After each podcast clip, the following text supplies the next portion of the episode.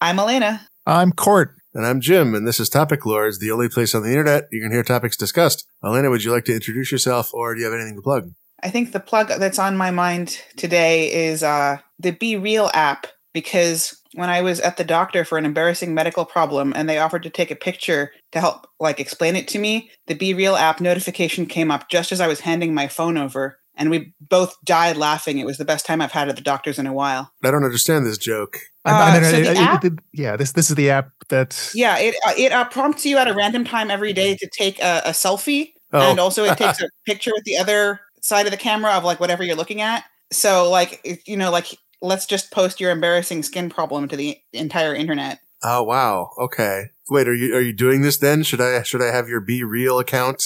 If you wanna, if you wanna see my face every day, I've been doing it for like a week now, and it's been fun. does it archive them forever, or is it a, a an ephemeral thing? I think it archives them for you, but like the people that you're sharing with can't go back and see your old ones. You can like pin ones, and maybe they could see those. I like I said, I've been using it for a week, so I don't Hmm. know it super well. Kudos for for commitment to the bit there. It'd be, it'd be easy to just ignore it if it's not convenient, but but you, you got to lean in. I guess that's the whole spirit of it. Uh, and and and uh, hang on, how does this go? I've done the, I've done like 215 of these episodes. Cort, do you have anything to plug? Yes, oh yes, I do. In fact, I have a few things to plug. do you want to ask Uh, if, so we can edit it later and make it sound like you know? no, what you're no, doing? this is perfect. This okay, is great. uh, okay. Um, well, uh, let's see. I- i- Is this going out on the the twentieth of November? Is that um, what the schedule said? that is the plan. Yes. All right. Well, uh, the 20th of November is my birthday, so I'd like to plug being born. Dang! Uh, Nice. It's it's worked out pretty well for me so far. A few ups Happy and downs. birthday! Congrats. Thank you. I, I I guess I could also plug uh, the, the the the Dance Dance Revolution song, 20 November, uh, which people send me on my birthday every year. So so listen to it and By Earth, Wind, and Fire. It's a and- classic. and dance in remembrance of me. Very good. And I would like to plug um, PiCoSteveMo, which on, on the 20th of November, you will have 10 days left to participate in this month long game jam about the works of Stephen King. It's uh, organized by a um, Topic Lords listener and someone in the Topic Lords Discord. I'm very excited about it basically because multiple people I know will be participating. But the idea is you, you make a, a Pico 8 game inspired by in some way Stephen King. You don't have to like Stephen King. It's okay. You could make a Pico 8 game about how About his- cemetery being hard to spell properly. yes, for example. Oh yeah, it could just be a spelling game. That'd be perfect. Yeah. I'm also very excited about PiCoSteveMo. I'm I'm I am planning to participate and have been tossing around uh, some hastily drawn concept art with with my team for our proposal. I might ruin your birthday by pushing this episode up a couple of weeks actually That's totally fine. because I do We want to plug this. It'll, it'll it'll still be my birthday on the 20th, whether or not you change the publication date. Okay. All right. I- I'll I'm allow glad. I'm glad. I'm glad that's all right. Uh, are we ready to start on some topics? Love a topic. I was born ready. Elena, your topic is my due date is literally tomorrow, Oh yeah. So I guess on the topic of being born. November 21st. October 21st is my due date to give birth. So by the time that this episode airs, presumably I will have done that thing. Yeah. Uh Let's yeah. hope. So that, right? What- Um What can one say? How how are you feeling? um like high internal pressure. Like the PSI here is it, it's up there. I, I wasn't sure if he meant like you know emotional pressure or or physical forces attempting to escape. I'm feeling like pretty good about it emotionally. I'm like in a kind of unique position because I'm giving birth as a surrogate for some friends of mine. So like it's not my kid. I get to just hand her off when I'm done. Right. Right. You just do the the hard work, and then the hard work for other people begins. Yeah, right. And then, then they get the easy part of raising a child, yeah, right. dealing with a screaming newborn. successful adulthood. You know, nothing to it. Yeah, Right. you, you know, you get you get a kid up to like age four, and they're basically fine. At that point, you can abandon them to the wolves, and they'll probably survive. Hey, there's, there's no wolves here in in the Bay Area. Well, hell, what, what are you going to do with your four-year-old then? you just you just let him hang out Hand them to some coyotes. They're close enough. eat cigarettes off the sidewalk. Dump them in the cat, not the Castro, the Tenderloin. That's what I'm thinking of. That's Oh. that neighborhood where you don't want to dump a kid. I'm If they can, that, that that's got to be worse than wolves. that's a lot of neighborhoods. Yeah. Do you? Oh yeah. So you, you talked Mhm. about the surrogacy.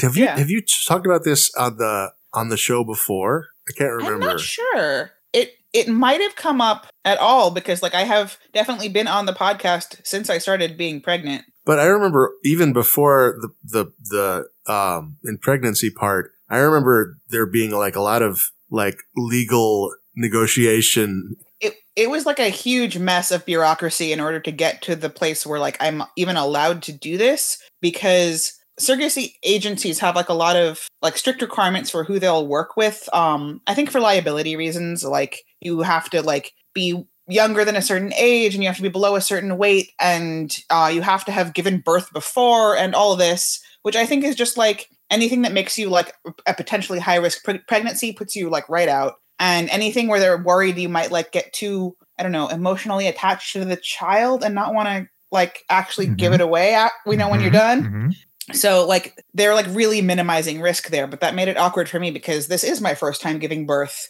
um i don't like plan to have kids of my own i'm like pretty hyped to be able to do just the pregnancy and childbirth part and then not do the child raising part uh, but I can't convince a surrogacy agency of that. So this is the this is the part you look forward to, and the rest of it is like no thanks. Yeah, like I, mean, I, I don't know, like I, I like kids fine, but having to deal with one every day sounds like it would get exhausting. And how has pregnancy been? Like, has it has it lived up to your dreams? I mean, I don't know that it's like it's not been like a, a fun experience per se. Like I I've had symptoms. Did you know that pregnancy gives you symptoms? Oh, I, have heard of oh, symptoms. do I? Yeah, yeah. it's just like a, a, grab bag of like thousands of things that could happen to you during pregnancy, and they're all 100% normal. But like you're just going to get a random, I don't know, like 20 of those assigned to you. Good luck. So like I don't know, I had really bad heartburn, which made it like hard to eat and sleep. Um, but eventually was addressed with medication. I also had literacy. Uh, I've like had a really hard time finishing a book for the past several years, and I've read like a bunch while I was pregnant. But I've not heard of that one before. Yeah, I don't know what that's about, but I'm I'm happy about it. But yeah, like I don't know that it's been like a fun experience, but it's cool in the same way that like hiking up a mountain is cool. Oh, right? Sure. Like yeah. It, it's hard and parts of it kind of suck, but then at the end you're like, shit, I climbed a mountain. That's true. And there's also like an aspect of it, like, I don't know if you get this feeling, like if you go to like an ancient cathedral or you're walking on like an old pilgrimage trail or whatever, and you're like, as you're doing this, you're like, wow, people have been doing this for a thousand years before me. Mm-hmm. Like, that's always a cool kind of feeling, like this connection of like I don't know the humanity of it, right? A, a, nice visceral reminder that you are you are part of a long chain of humans. Right. So I don't know that that's kind of what I'm getting out of it. And monkeys. Yes. People have been doing birth for longer than there have been people. So. Mm-hmm. wait, wait, wait a second. I'm not sure that works. The math works out there. Which came first, the people or the birth? Well, definitely the birth.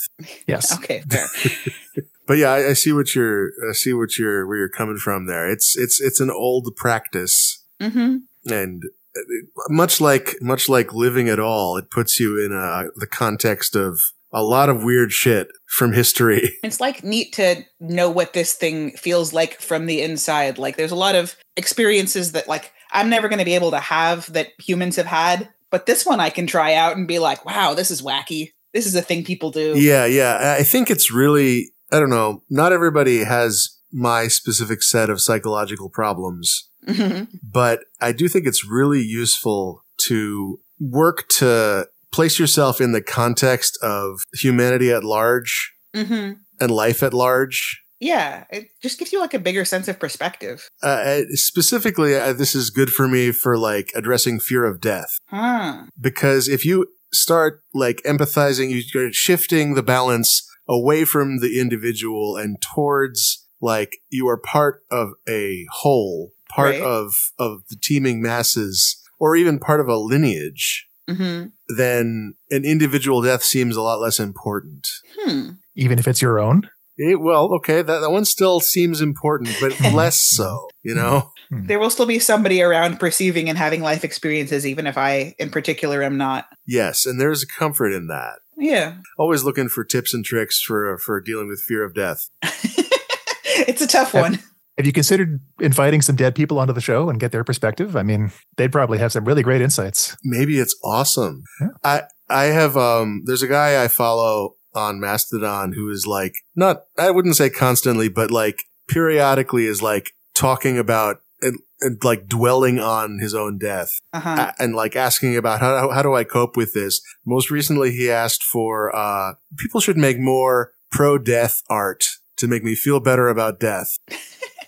I mean, like, I think I think that exists.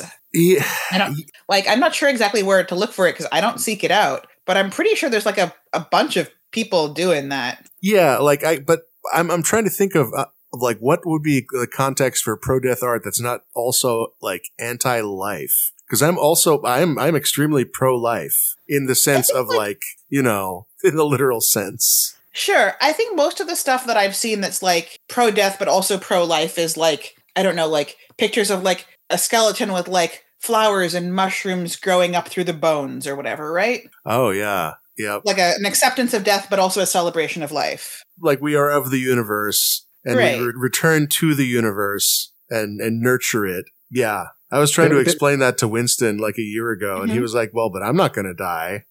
And I was like, "Well, I'm not going to try to argue with you here, buddy." This is this is not the time. good, good luck on that, kiddo. I, I'm rooting for you. Yeah. There's um there's also a song that I recently heard. Actually, uh, a friend of mine is really into this song and arranged it for the choir I'm in. Um, it's called "Song Stay Sung" by Zoe Mulford, and Uh-huh. like the whole song is about like okay, even like after the song ends, it has been sung, and like that's an unchangeable fact of the universe now, which I think is like a nice perspective to take on death. That's a good message. Yes. Yeah. I mean, I, I do like this has also come up on the show before, but like on, a, on an intellectual level, like obviously I perceive time going forward like everybody does, but on an intellectual level, I, per- I think of space time as like a sculpture that has always existed and will always exist. If, and, and, and maybe your perspective on it could be something like, you know, uh, since you can't visualize this, you could visualize like, okay, here's, here's a space and then time is like the like a movie scrub bar at the at the bottom of the screen. Yeah, sometimes I think about it like that. we can go forward and back and like observe all the little things that happened. And yes, that, that actually, I, I think this was an episode title. It it is beautiful that we once existed. Ooh, I may have been on that episode. In fact, I won't swear to it.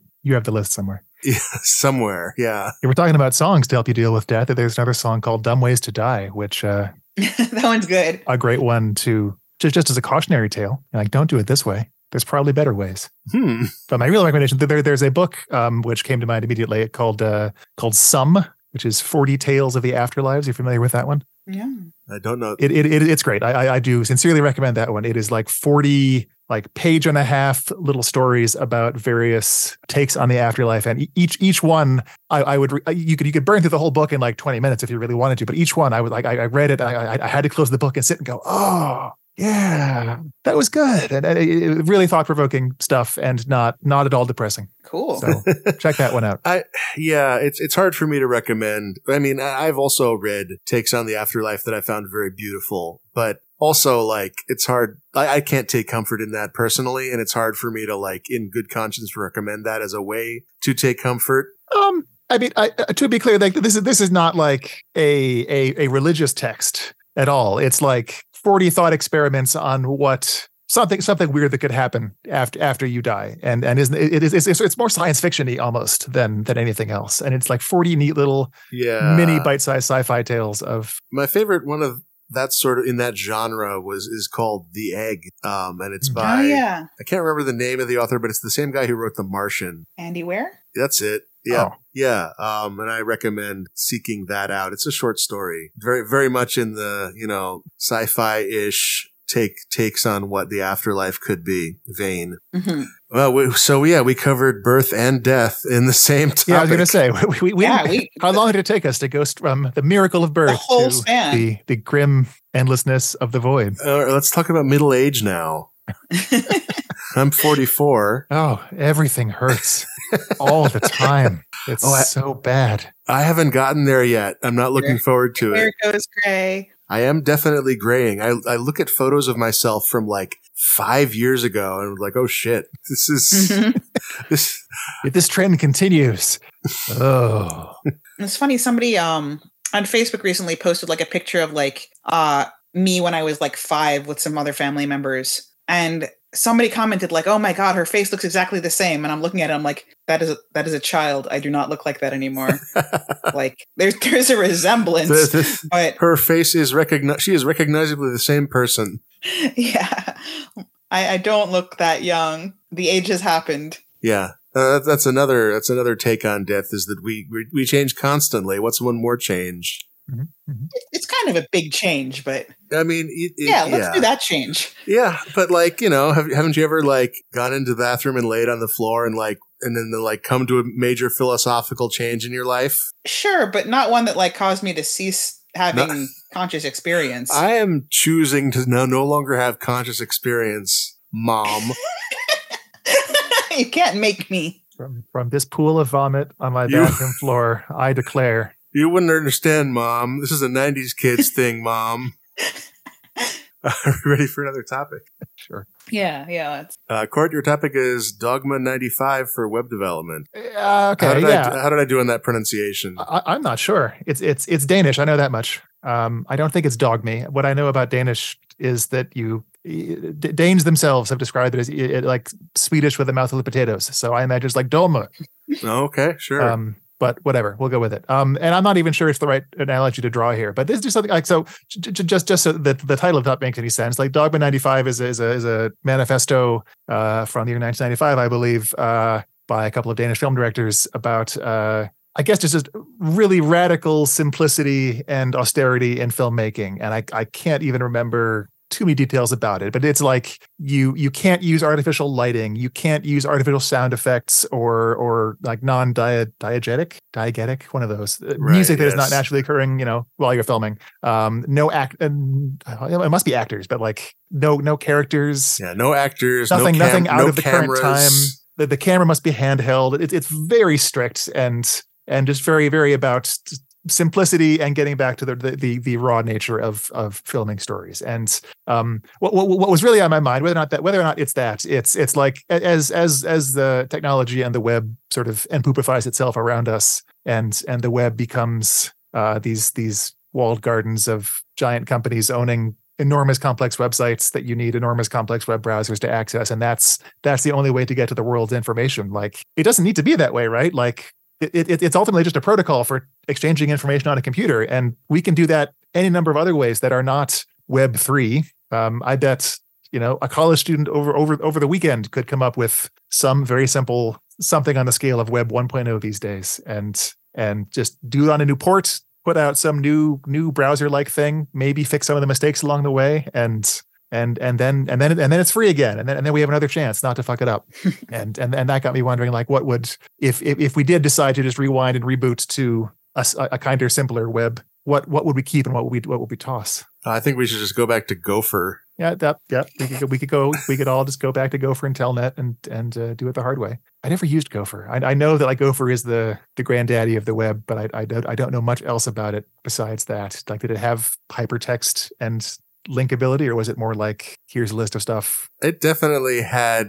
Gosh, I, I used Gopher, but I I can't be certain that it had. I'm pretty sure it had hypertext and linkability. Okay. So now that I think about it, like it felt a lot more rigid in terms of um, what you could do with uh, with a page, but I Mhm. actually don't know what the what the constraints were. Mhm. I mean, like how how far back would you have to go to still be useful to a significant chunk of the population, but avoid you know this waves hands generally situation? Yeah, I feel like one of the like really nice things about the like earlier internet was that you had a lot more like I don't know autonomy, personal control over Hmm. the platform you were using. I guess I'm not sure how to like like I don't know. I was like ten, but you weren't like going to some like central gathering place as much as like something more I don't know Yeah, like yeah. distributed or personal maybe. I, I do think that like if what we want to go back to is what the web was, then the answer to that is to pare down the web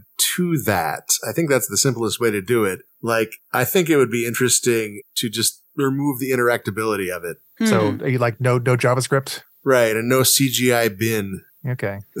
Everything is plain text Static pages. uh, messaging boards. I don't know, is, is that too far? Like, I don't know, this this is where it gets it gets weird. Like, yeah, do do you want? So that all that removes the possibility of like web forums. Yeah, yeah, exactly. Can't do that. Can't do any any like the, the web as a platform for interactive content at all isn't a thing anymore. It's it's purely yeah. So I think consumption. I think it's probably worth conf- worth considering like how much of this is tech, how much of this is like well, the problem is that the way people make websites now is that they're just an application that happens to run in JavaScript and render to the DOM. Hmm.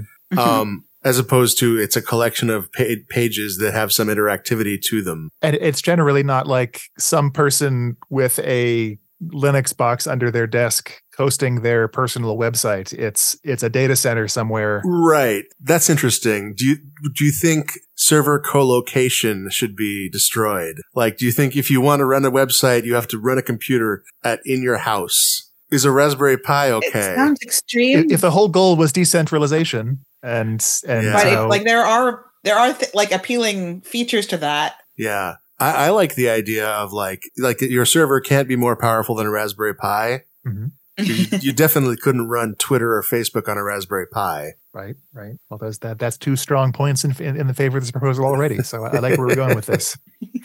Right. Could- Because the other thing, aside from like um, websites requiring ridiculous computers to, to show basic things, is that is the centralization aspect, which is to say that you don't see thousands of individual people running their own personal like I'm I'm, I'm running a, a fan site of like eh, what what what would even people even run a fan site of like a specific species of ants Yeah. like here's my Here, here's the six digital photos I could find of something online. I'm gonna put them all on one page, Yeah. and now Right, it's a fan right. site. That's right. Yeah. Instead, you, you create a. I'm, I created the Facebook group for my species of ants. now all the species of ant enthusiasts are here having arguments. Right, and and then Facebook changes the way posts are surfaced, and then they're no longer friends. And also they're selling you like weird ant products. okay, I'm back in. I want the weird ant products. Or, or, or it was something as simple as like, uh, is the coffee pot down in the undergraduate lounge fresh or not? Or has the soda machine been restocked? And I can tell that from my desk by looking at a web page. You know, that, that, that was the cool thing that was on the web in the, in the mid nineties. yeah, I remember when I was in high school, like the thing that I was like really excited about about the internet was webcomics. I Yeah. I thought it was like so cool that anybody could just make art and put it on the internet and Oh, you know get a fan base and like be creative and sometimes even make a living off of it. And I feel like there was like this big explosion of that as an art form and then since then it's been a lot less. Like it's been harder to like find new webcomics. I feel like fewer people are starting new webcomics or maybe they're just doing it somewhere I can't find them. I mean, I, I remember that same general enthusiasm in, in, in the game development world. Like, oh, now anyone can make a game. Yeah. You don't need to have a, you know, hundreds of thousands of dollars to license an engine and a deal with a publisher. Uh, you know, wouldn't it be great if anyone could do this? And then suddenly anyone could do it. And so everyone did. And we, we forgot to anticipate that that makes discoverability impossible. So, so Right, maybe right. it's that lots of people are still making web comics, and there's, it's just impossible to find them. it's just them hard in to the find the good ones. literally Yeah. everything else. right, right. You've got the en- entrenched big names that everybody knows that were the ones that that were in on the ground floor. right. Went back when it was new and exciting, uh, and so the the solution is for the individual creator to figure out what the new exciting thing is and do that instead. Like, if you want to make comics, no, no, you're making bread making TikToks. Is that what people make now? I mean, there definitely are people doing that. There- Yes, th- yeah. There's people do something on TikTok. Who knows? I'm I'm 44. I have a friend who sends me TikToks sometimes. They're all right. Yeah, yeah. I mean, short form videos. Yeah. So, sometimes, sometimes people do good stuff with them. Speaking of, of webcomics from the old days, they're still around. Like, uh, I mean, Penny Arcade Mhm. literally has a comic today about uh, like prostate exams because they're All not right. teenage gamers anymore. They're they're they're they're men in their forties, and these are these are the, the problems that are facing them. It's it's, it's the, the topical material they're dealing with. yeah, a number of the web comics that I, I still read have been going on for like a, a decade, a decade and a half more. Like, it's just, you know, those are the ones that, that stuck around. And there are some new ones that I read. But like you said, like it, the discoverability is hard to find when the internet is so big. Like, maybe the old internet was nice just because it was, there were fewer people and it was easier to find everything. maybe the solution is just everybody gets sorted into one of you know a thousand tiny internets. Oh, we we shard the internet. I like that. Yeah, well, I mean that's that's what forums are basically. Yeah. Or or the Topic Lords Discord. We sharded the internet into like people who are willing to send me money every week. Turns out I like those people. yeah, I guess this is like something about uh, Discord that works for me too. Are, are, the webcomics that you read that have been around for 10, 15 years, like have they cracked the code of being a successful business? Or is it a labor of love that someone has kept going for decades? I have to assume that they've cracked the code of being a successful business, although I genuinely don't know how. But like, uh, so like the first example coming to mind is El Goonish Shive, which is like a comic. It's like a kind of fantasy sci-fi comic about some kids in high school. They're still in high school. Time moves very slowly compared to real time in the El Goonish Shive universe. It's been kind of funny because like the approach to the characters has shifted drastically from like this kind of like I want to say crude humor, but not in the sense that it's like gross, but in the sense that it's just like not very sophisticated about like I don't know, like anime hammers that you do when somebody's being a pervert or whatever at the like the, in the very earliest comics to now this like person who has like a like a very like sophisticated understanding of like topics surrounding gender or whatever trying to figure out like how to do I just retcon that out? How do I incorporate this into my world building and like having to like come up with this whole like justification for why this character can do that and would have done that, but it like it was a specific thing to their character rather than like a feature of the universe. And like as the author is like coming to I don't know, like personal revelations about like their own I don't know, like neurodivergence or gender situation. Like they're doing it like through the characters and like from their like engagement with their audience. It's been a fascinating journey, but they never in there like in, on all the author notes where they're like talking about like you know like everybody like wrote in talking about like how maybe this one character is asexual and all of the things that like they brought up about that character are things that like I had put into that character from myself. So now I'm realizing maybe I'm asexual. Hmm. Like they have these long author's notes that are like deep personal explorations. They never talk about having any other job. Okay. But I, I, I don't know what they're selling. I don't know how they're making money off of this. A lot of the time, this is like, uh, you know, they, funded by parents, fund, funded by a spouse, their, just their trust fund kid. Yeah, like I mean, it, it the great way to be a successful artist is to have a have wealthy family or or marry into somebody rich, right? Right, right. Otherwise, you just won't have the time to make the art or to Yeah. get good at it. Yeah, I mean, maybe it's easy for me to say, but the, the, the production costs of a webcomic can't be that high. I mean, I, I don't know what the what the uh, the level of artistic uh, talent on display is here, but maybe it's just something, or or the frequency of is it daily comic? Is it a It's like every weekday, I Okay, think. okay. Um, but I would guess that most of the expense is just like cost of living. But I guess I don't know where the author right. lives, so maybe they're somewhere very cheap, or maybe they have like a Patreon or something. I don't know. sounds like it's worth looking into if you've been enjoying it for 15 years. yeah, fair enough. They, they, they, they've earned a buck. Definitely. Are there, are there ads? Would you not know because there's you use ad block? I have an ad blocker. They're probably ads. uh, there's a Cafe Press El Goonish Shive. Oh, they do have merch. Really? What's in the What's in their merch shop? This is uh, looking at this, and I'm just like completely lost at, at what I, I don't even know what I'm looking at. Oh, I recognize this. This is a shirt saying "Read or the owl will eat you." Oh yeah, I have that poster. Well, there, there's your birthday wish list sorted now. You already gave this this person money. This I got that poster back in high school. I had genuinely forgotten it was from this comic. Like I've had that poster forever. Yeah, It's I, like I a background poster that shows up in one of the classrooms in the comic. right. I'm glad I was able to recognize something. I've never I've never seen or heard of, of this before. Fascinating. Um. Oh, Dan Shive has a, a Patreon and makes three thousand seven hundred dollars a month. Shit, that's pretty solid. Yeah. It's a living yeah. somewhere that isn't the Bay.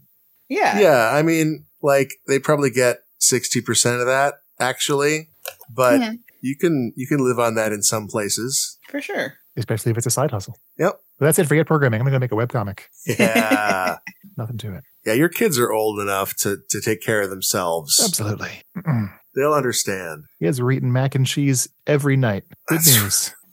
Kids love that, I'd, right? I'd be a hero. No, no. I'm, I I was thinking they would have to get their own mac and cheese. Oh, oh, and, and you're making it. yeah, and you're buying it with with your new job that you're And going to get salt mines. because because I'm making web comics. I put them to work on the webcomic. That's that. That's the family history. My my wife was put to work by her parents on in their animation studio as a as an in betweener or or something when she was like ten.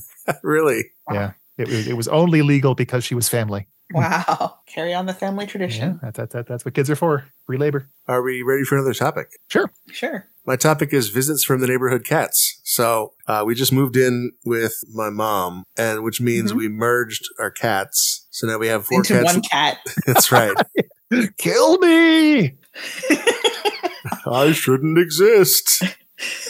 Uh, we had, we now have four cats in the same house. Three of them are doing okay. One of them, I think, was sick for a while and is still scared. of yeah, she was saying that, that one of her cats is having like allergic bronchitis or something. I was like, that sounds bad. Yeah, yeah. Even the even the um the more timid of our cats is now hanging out with other cats, and it's nice. Cool. Oh, And there are lots of cats in the neighborhood that we see as we're walking around. Uh, but one thing that's been happening recently is this one like fluffy black and white cat has been like hanging out in our backyard, which is pretty a pretty private backyard. It's very fenced off, so it's weird to see things in it. But like this cat has been hanging out in our backyard and like coming up to the sliding glass door and just checking it out. Like in the same way some cats in there. yeah, in the same way that a cat will just like hang out on the windowsill to, to see what's in, see what's out there. And more than once, like my, and because my desk is right next to the sliding glass door, like I see this happen every time. Like uh, one of the cats will, will do the opposite. They're gonna like, they're gonna come out. Let's see what's in the backyard. I bet it's something cool. And then they'll realize, oh shit, there's another cat back there. And either like freak out and run away or just sit there and and kind of yowl for a few minutes.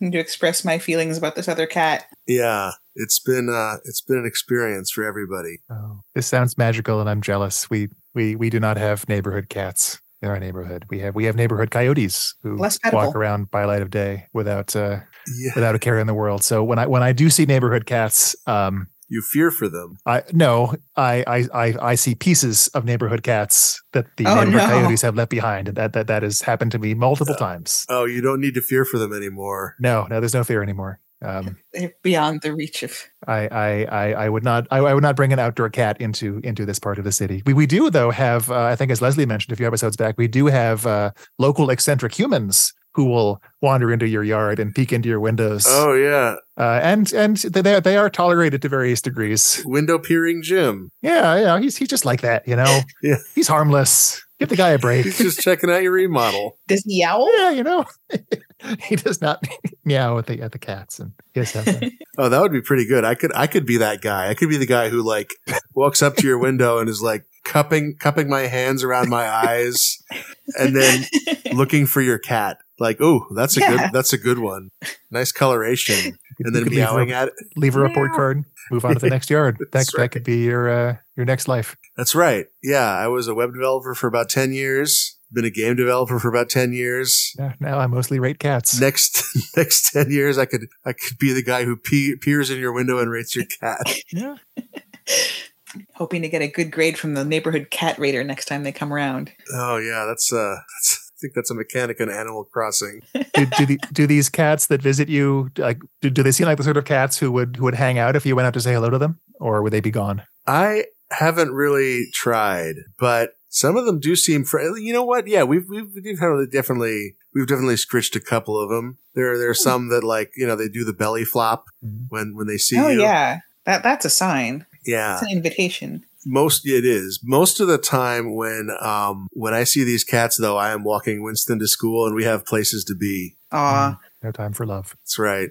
I, I guess something you can do if you have an outdoor cat these days is you can stick electronics on them, like like a GPS tracker Yeah. or or GoPro. And a that friend a friend of mine has that. if if I didn't if I if I wouldn't fear for their lives and worry that what I would get is like a live stream of their gruesome demise, I would love to do that. Just set a cat out and see see what they get That, up to. I, I wouldn't need to peer in your window if I put a GoPro on your cat's head. Go. Could peer through the cat's eyes. That's right. Oh yeah, it's just live streaming everything in your house. Uh, Is, is scratching at the, the door to the bathroom to be let in. Yeah, you finally give, and it's got the little GoPro on its head. Uh, even better would be if you put the GoPro on its paw and it was like reaching the paw under the door. Uh, we we moved uh, a town over when I was young, and and uh, one of our cats who moved with us uh, ran away after a while, and we Mm. half-heartedly put up some signs, and nothing came of it, and and we eventually just, just agreed to stop talking about it. And then, like nine months later, the people who had moved into the old house contacted us and were like, "Hey, there's this cat wandering around the premises, and."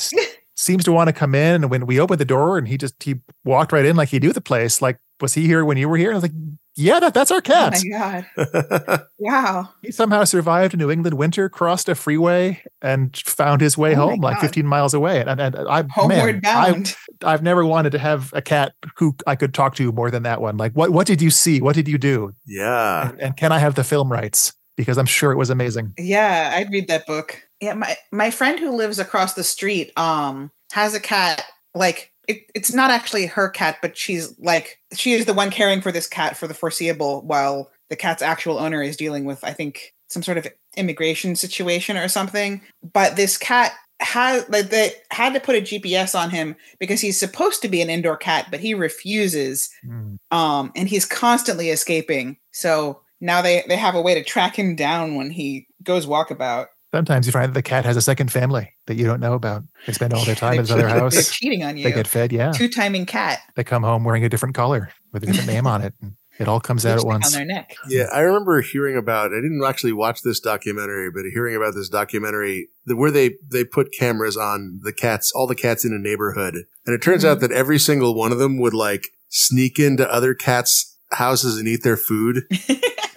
i do not i'm not surprised Yeah, we we've got a little bit of that action happening here. Like I, I when I whenever I go to to feed our cats, mom's cat Bruce just comes in like, "Oh yeah, you got food for me? It's, it's, this is for me, right?" Oh, she that got one too? like a microchip feeder right Yes, but not for our cat's food. Mm. That's only for those two cats. We, I mean, we actually, oh no she actually did buy it. We just haven't set it up yet. Okay Are we ready for another topic? sure Let's do it. Uh, for this topic, we're going to be doing this poem, Potato, by Jane Keenan, Kenyon. Jane Kenyon. Who would like to read this poem? I mean, you put it in the bucket however long ago. I, I think I did. I hope I did. I don't want to be stealing somebody's thunder. All right. In haste one evening while making dinner, I threw away a potato that was spoiled on one end. The rest would have been redeemable. In the yellow garbage pail, it became the consort of coffee grounds, banana skins, carrot peelings. I pitched it onto the compost where steaming scraps and leaves return, like bodies over time, to earth. When I flipped the fetid layers with a hay fork to air the pile, the potato turned up unfailingly as if to revile me, looking plumper, firmer, resurrected instead of disassembling. It seemed to grow until I might have made shepherd's pie for a whole hamlet, people who passed the day dropping trees, pumping gas, pinning hand-me-down clothes on the line. There we go. This is a pro-death poem right here. Yeah yeah that's that potato is Like this potato has an afterlife of humiliating the author. I was going to say that this potato sounds like a zombie. That's right. Like you, you bury the thing, but it, it just comes back bigger and stronger than before. it, it wasn't dead it was just sick and it Sure. she put it in a place full of nourishment hmm We should all be so lucky. yeah That that first double line break that you know the the listeners can see clear as day on their podcast Mhm. it, kind of threw me. Like that that looks like uh, an error. I mean, who who am I to say? yeah i'm not sure why But it's in the middle of a. It's between the words "bin" and "redeemable" Yeah, no I actually reason. I didn't I didn't really I kind of ignored the line breaks while I was reading it as if I just read it as if it was prose. I don't know if that's like disrespecting the poem. Have, haven't we come to the consensus that the line breaks are what makes it poetry? Yes, but but do, do you do you have to respect them while reciting it? Hmm. Hmm, hmm, hmm. I do. It does look like it's a mistake, but also who knows? It's poetry. Yeah. I feel like if I if I was a, a better and it's been, it's been over a year since I, I started doing this segment in order to become a better uh, understander of poems. But if I were if, if that had worked and I was a better understander of poems, I would probably be able to come up with some theories for like why that line break is there and and determine how plausible they are as like the, the as as the author's intent. hmm But no. Yeah, I feel like when I see a line break like that, I imagine it it's like corresponding in some way to some either like a conceptual boundary or to like a, a dramatic pause in how you would say it. But like here, like the fact that the end the fact that the sentence ends with the word redeem, redeemable is not like a surprise really. Like uh, the the first two sentences are like setting up like yeah, the potato was was fine. It was spoiled on one end. The rest would have been fine. Yeah. And it will be fine again. So it's weird that they like have this pause before exactly what you were expecting. Maybe it was just the word choice redeemable. Maybe maybe this pause represents the author's difficulty in coming up with the right word. Mm, mhm. Maybe. It's like writer's block codified onto the page. Yeah. Or just like, you know, I'm 44 years old. Sometimes I have a hard time thinking of words. That's that also happened when in my in my 20s. So I don't think that's an age thing. Not a good excuse. there, there's a poem I, I I keep not wanting to propose because it's very long, but it's called "The Story of Mel, a Real Programmer." Do either of you know that one? Oh yeah. Okay, so the, the the story behind that one, and the reason I mention it now is is because like it, it started off as just like a prose story that someone wrote, and then it got Right. forwarded around the old internet, and after enough, you know, uh, left angle brackets got got added to the side, the formatting all got messed up until the point where it looked like a freeform poetry po- poem rather, and and and that's how it's it's remembered now as, as like an epic poem. That's pretty good.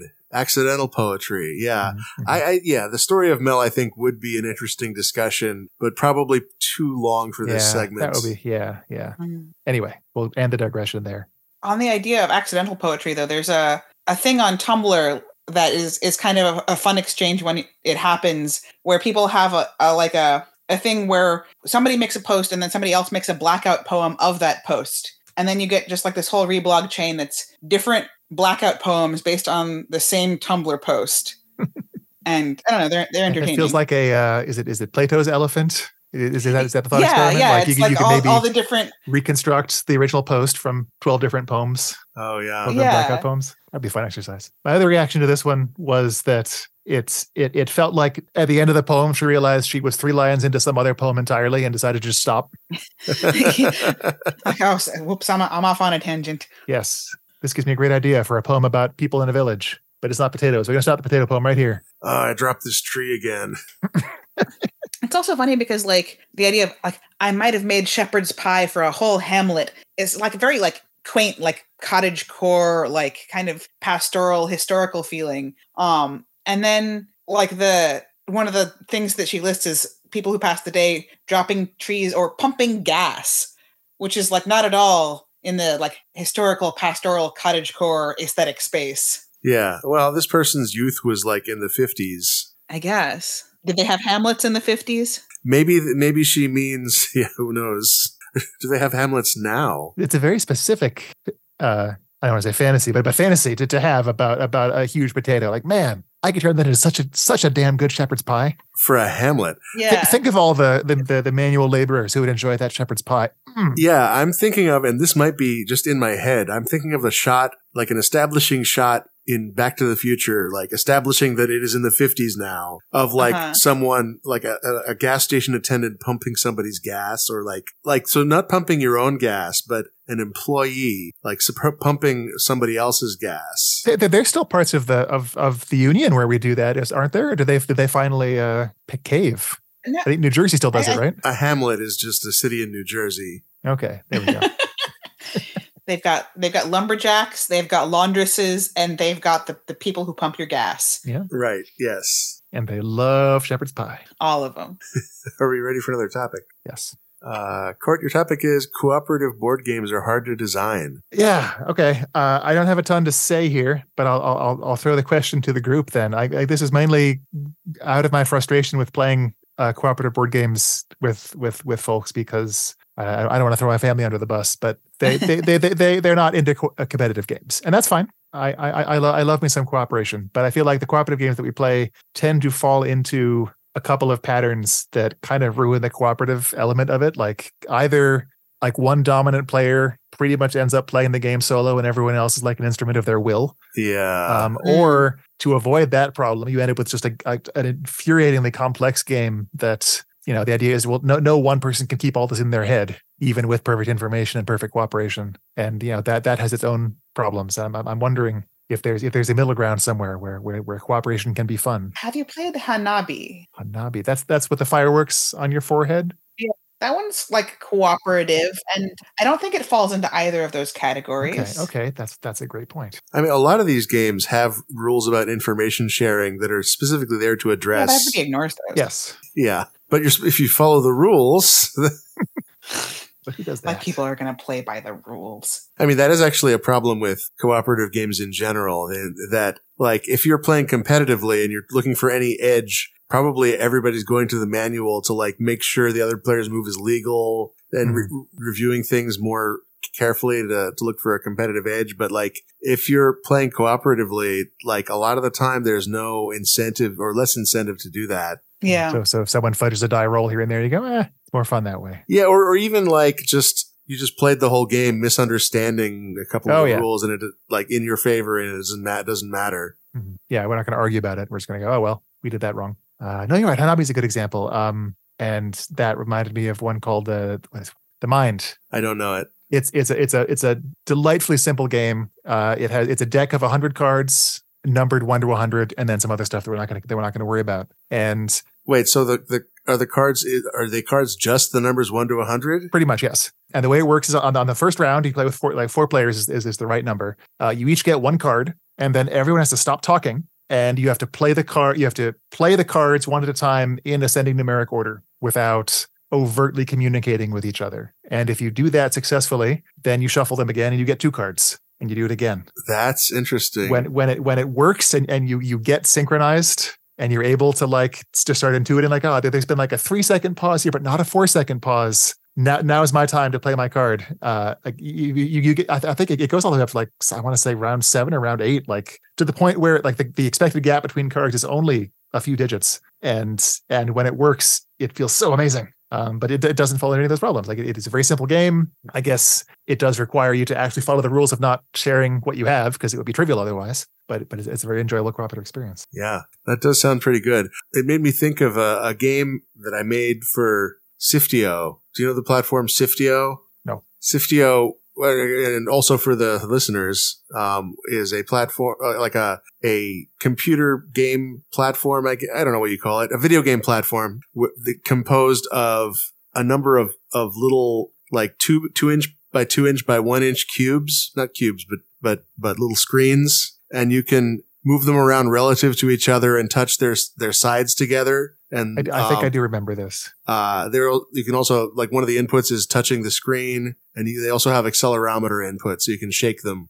And I, found this to be a very interesting platform for, for game development. Uh, and I did a game jam at one point where I made a game called the yelling game, which, and the way, what it does is very simple. Each player gets one screen and each player is shown an, a symbol like or an icon of some kind. And then you have a, a dedicated period of yelling where you all describe to each other what you saw. And then there's a period where you're supposed to, the players, the players, uh, with the same images are supposed to touch, touch their cubes together. When you say a period of yelling, do you mean like ar- articulate yelling or just Well, that's up to the, pl- that's player de- defined. That's Okay. player, player enforced. like yelling with purpose or just noise making? My intent was that for people to yell like, I saw some squiggly lines. Okay, okay. Yeah. Yeah, that, that, I thought that would work. Okay, so so what, what's the common thread here? Because like all like, there, there there's that that that's three good examples. Well, the thing about the yelling game is that it is not a board game. Okay, There is a, there's a But it- computer. And I think that's it important. could be with a bit of a stretch, couldn't it? Could, do you think so? Like, I don't yeah, know. like you could You draw made the game, you cards. tell me. Well, okay, so so uh, the game explicitly will will try to give pairs to um to the players, and which isn't always possible if there's an odd number of players. In which case, there's somebody left out. But I don't think you could easily do that with a deck of cards. My last thought on the topic before my headphone died was I recently played a cooperative trick t- taking game, which was kind of cool. Ooh, what's that one? I don't remember what it's called. It was space themed. Oh, Um, and the idea is like you're going on like space missions and you have like specific like types of like I guess trick you're trying to set up so that you can all succeed on your space mission. That was kind of neat. that does sound awesome. That reminds me of um, Space Team, which is a, an incredibly Oh yeah, Yeah, I love Space Team. successful, very simple cooperative game that works. And and I wonder if there's like a, like a like a time pressure element that needs to be present. Like yeah. There's a there's a card game version of Space Team, and I wonder if it's any good. I Hmm. haven't tried it. I'm curious. Space Team was really good. It, it's it's one of the oldest apps on my phone. I think that I, that I still keep around because it's it's just so handy to have when when when the right group manifests itself and you need something to do for ten minutes. Yeah, I think the the the time pressure aspect of it does uh, preclude one person ch- choosing everybody's move. Yes. Also So in guess- Space Team, there's like uh, information asymmetry. Like you don't all know what everybody else is seeing and that's like enforced in a way that like you can't really do it in pandemic Yeah, no, you're right. I think that that that's probably an important aspect, an important common thread here is like you really do enforce the the information asymmetry. yeah Uh, if if you're just playing a game where everyone has a hand and you all show each other your hand and decide what to do, then right so i'm not i'm not sure how they would do it in this a space team board game or card game um i'm curious you might just have to agree to keep your hand to yourself, hmm. or or there just isn't time to look at everyone's. Yeah, I think the time the time pressure thing is huge. Mhm. I'm trying to imagine like what what what makes cooperation fun in, in the re- in the real world or another another medium that, that we can't seem to capture in board games so easily. But I guess cooperation in the real world can also be frustrating and, and painful.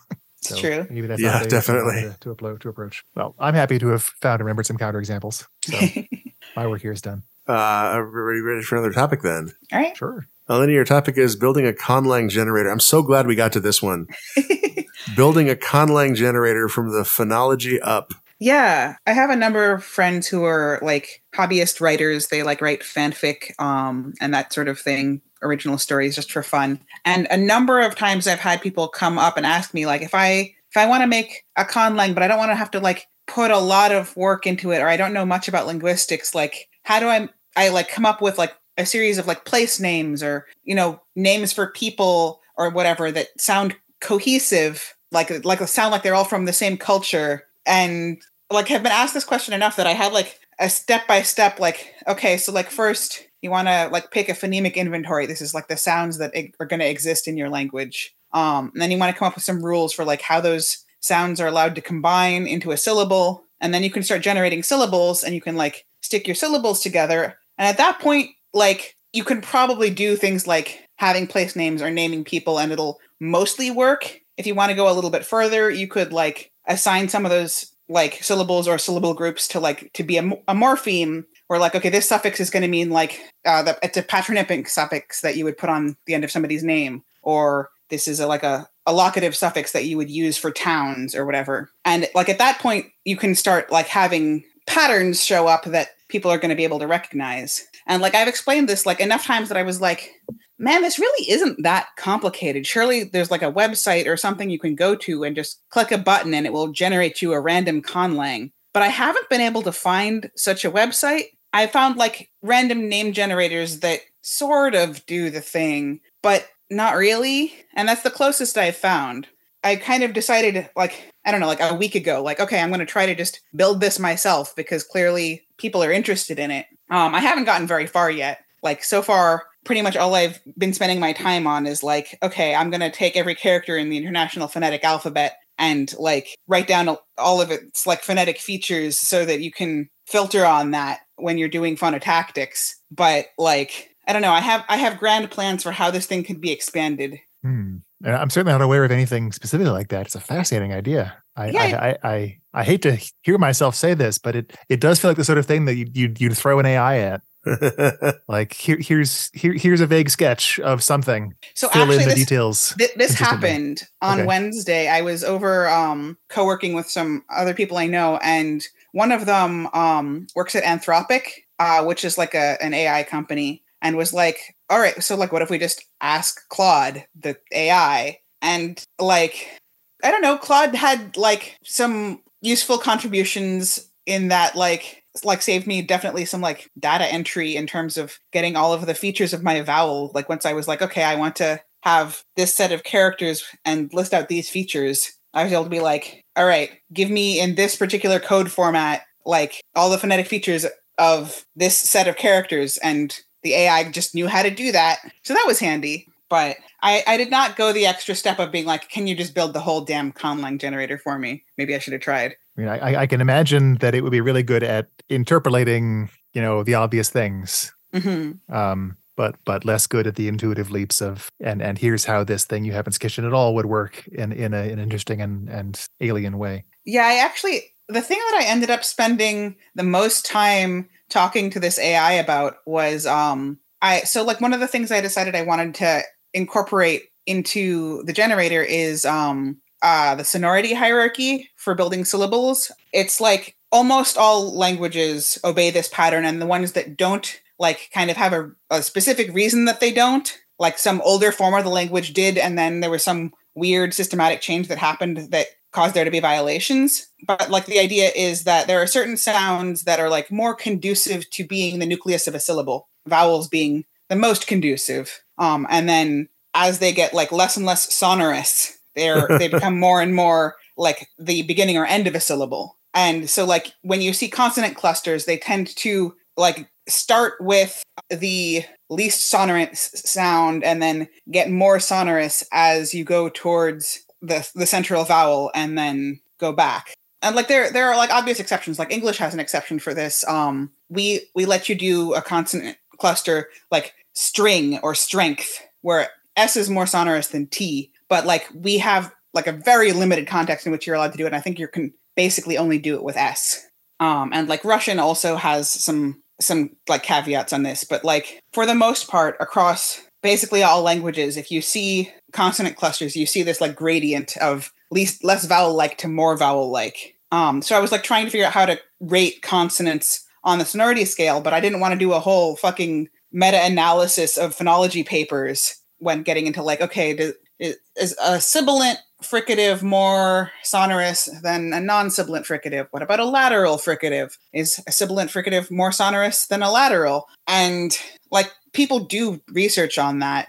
And that's the sort of thing that asking the AI for is great because I can be like, you know, like essentially writing up like a phonology final quiz, right? Like give citations, like write me a little paragraph justifying why. Uh, like and like you would order these sounds in terms of their sonority and it will just you know happily output that is the idea that you would then use use that to like have some weighted list of you know i i need a sound here for this syllable. Yeah essentially. And it, it should be you know more likely to be one of these more common more more more sonorous. Yeah like i'm planning on when i get to the part where like it's like it is actually starting to like put together syllables i'm planning on having it like uh like obey the like the sonority sequencing principle unless you probably check a box saying don't do that in which case the language will sound bizarre and then like i will want to be able to have like a ranked ordering of sounds by sonority so i've been coding that into the data in preparation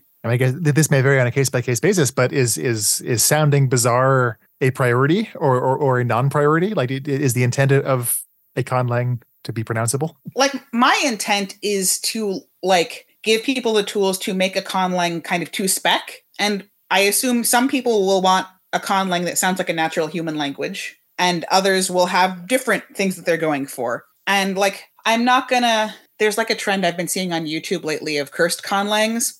I saw I saw one that was like almost entirely linear algebra recently. It was fascinating. It was terrible. Um, and I'm not gonna like have the generator like allow you to do that kind of thing where every single syllable is generated by like the like vector multiplication of the like semantic components of all the words in the sentence but like i do want to be able to generate something that's like i don't know like more klingon like or something where like okay these are sounds that are rare in, in, human natural languages or I they're see. in an order that's weird like that i yeah. want to be able to allow but not by default maybe so start with this table of sonorousness and then and then tweak it in some way and see what comes out if we don't follow yeah. these rules yeah i like it wow. and like like my kind of like my goal for the the baseline product is like as i said like something that just kind of generates syllables and mushes them together. And once I have that, like then I have something I can give to my writer friends and be like, here, it'll do the thing for you. Is, is the dream that this ends up like spitting out a dictionary or a a, grammar or just I could go that far, right? Like some things that I think it would be cool to like extend this to doing are like assigning like syllables or like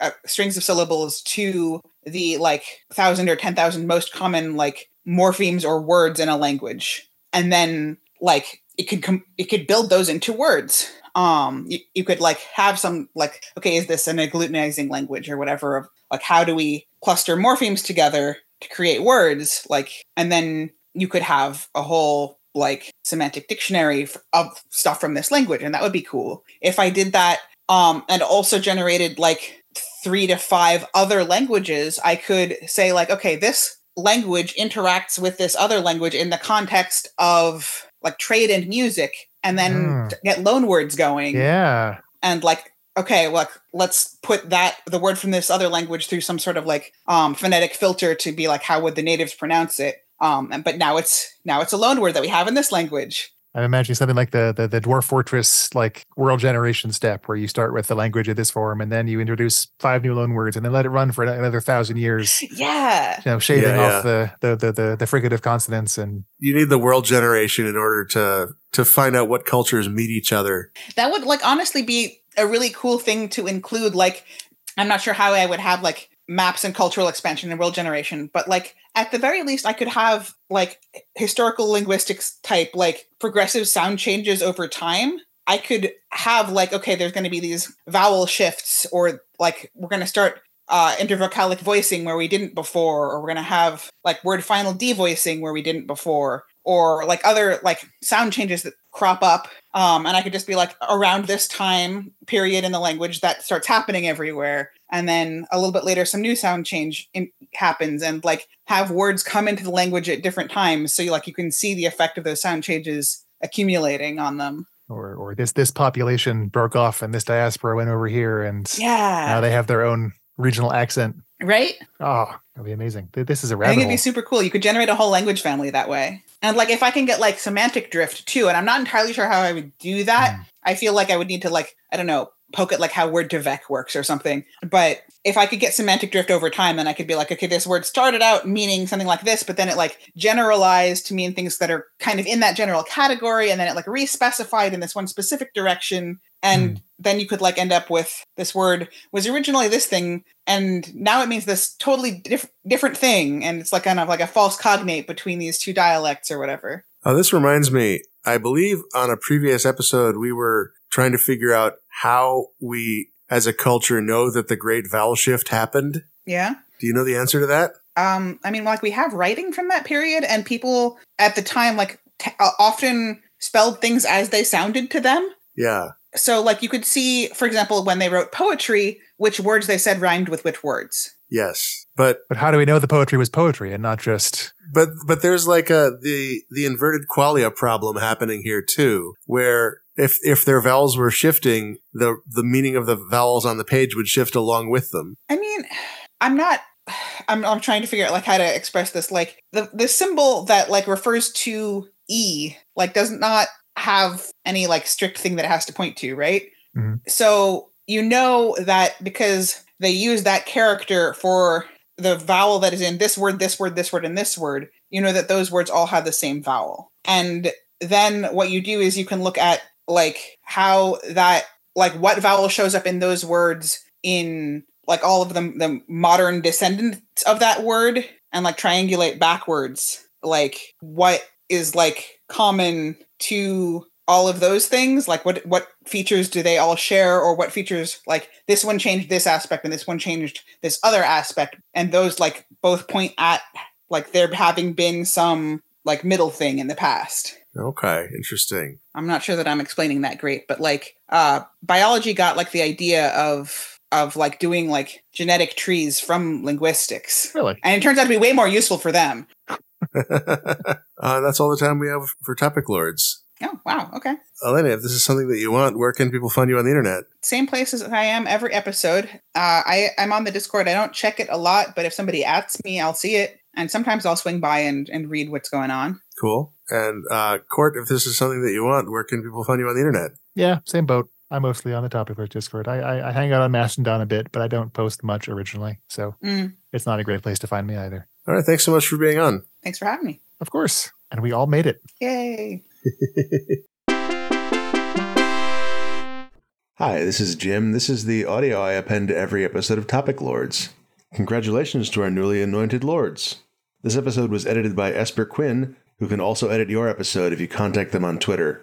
If you'd like more people to hear the show, you can tell your friends about it, or rate and review us on whatever podcast service you use. You can add content to the topic bucket by emailing topicbucket at topiclords.com, and you can contribute to our Patreon at patreon.com slash topiclords. Patrons get episodes a week early, and you get access to the Topic Lords Discord where you can discuss topics with all the lords that hang out in there. See you next episode.